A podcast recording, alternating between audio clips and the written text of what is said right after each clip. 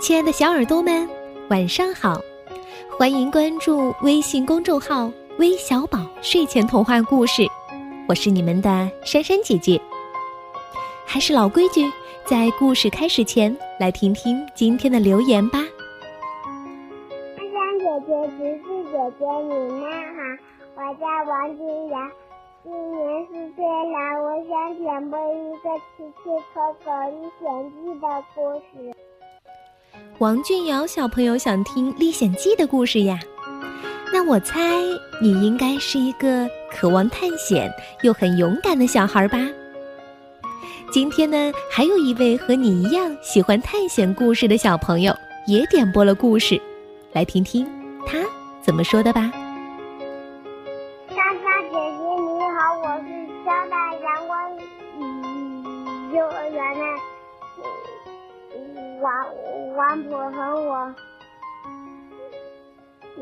我想给我们同学讲播一一个小故事。哇，这位来自西安交大阳光幼儿园的王普恒小朋友，想给他的小伙伴们点播故事。那今天，珊珊姐姐就把这个《雪人历险记》的故事送给你们，愿你们的生活每天都充满着阳光。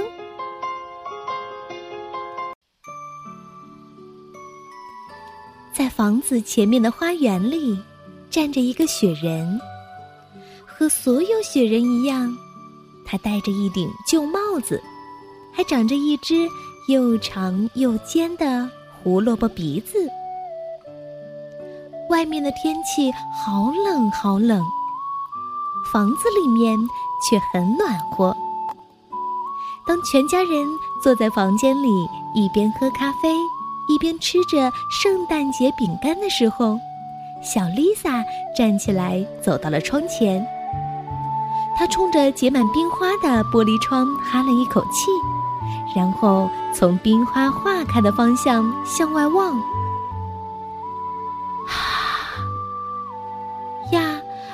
孤单的雪人呀，小丽萨心里想。他一定很冷很冷吧？我要去给他喝一口茶，那样他就会暖和起来了。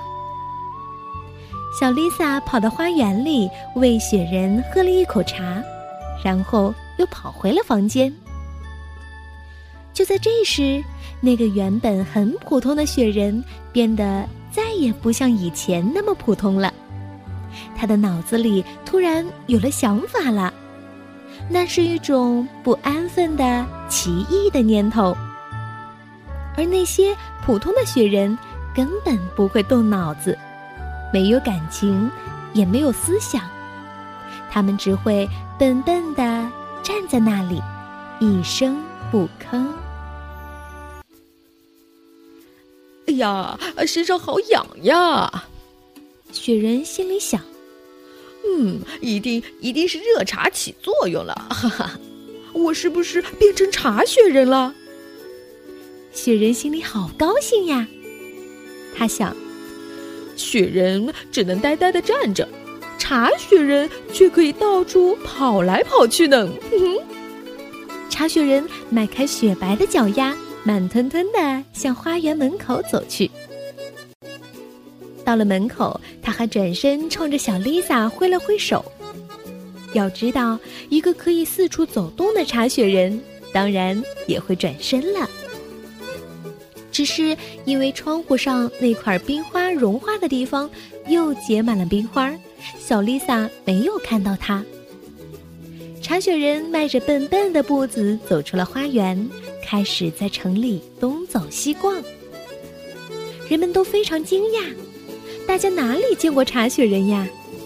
哎呀！茶雪人叫了一声，因为他一下子撞到了路灯上了。天哪！茶雪人又叫了起来，因为他的帽子从头上掉下来滚远了。一个小男孩正好路过这里，帮他把帽子捡了起来。谢谢你，茶雪人对小男孩说：“嗯，我觉得城市不适合我耶，我可不想做一个天天说‘哎呀，天哪’的人。不如去一个没有这么多路灯柱子的地方吧。那你只能去乡下了。”小男孩告诉他，并且给他指了路。茶雪人迈开雪白的脚丫出发了。他一会儿就来到了开阔的原野上。原野上白茫茫一片，田野和草场上都覆盖着厚厚的白雪。哇，真美呀！茶雪人欢呼起来。他左看看，右瞧瞧，世界多么美丽呀！这时，一只乌鸦飞过来，落在了他的头顶上。“嗨，你在我的红花草场干什么呀？”乌鸦问。“哦，什么是红花草场？”查雪人问道。乌鸦说：“到了夏天，这里到处会是一片绿色，红花草会开放出红色的花朵，那太美了。”查雪人说：“那我可以做一个红花草人吗？”“不行，那可不行。”乌鸦说：“到了夏天，这里就热起来了，那时所有的雪人都会融化成雪水的。”“融化成雪水？”查雪人很惊讶。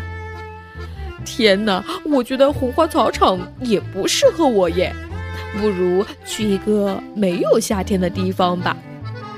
那你就只能往北走啦。乌鸦说：“你要一直走到有北极熊的地方，那里永远都是白色的天地，而且天气永远也不会变热哦。”哇，那太好了！查雪人欢呼着。请问那个地方离这里远吗？嗯很远很远哦，你最好能搭乘一块浮冰去那里。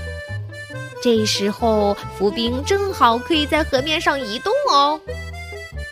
于是乌鸦在前面飞，茶雪人拖着沉沉的步子跟在后面。他们来到河边，细心挑选了一块不大不小的浮冰。嗯，就要它了。查雪人一边大声欢呼，一边抬脚跳上了浮冰。嗯，祝你旅行愉快！乌鸦大声对查雪人说：“路上要当心哦，查雪人，你现在已经变成一名水手啦！”查雪人乘坐着浮冰，顺着大河往远方漂流。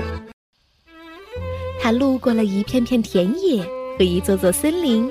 又经过了很多村庄和城市，他从无数座桥下穿过，他日夜不停地往前赶路，最后终于来到了大海上。接着，他便横渡大海，越飘越远。如果你们想问茶雪人最后是不是到达了北极熊那里呢？是的，他到达了。如果你们想问，他过得好吗？嗯，是的，他过得不错哦，他甚至好的不得了呢。如果你们想问，我怎么会知道这些呢？告诉你吧，这是一只海鸥带来的消息。这只海鸥在北极熊的故乡看见过茶雪人，然后告诉了那只乌鸦，乌鸦又告诉了那个帮茶雪人捡过帽子的小男孩。小男孩又告诉了小丽萨，哈哈，最后小丽萨又告诉了我。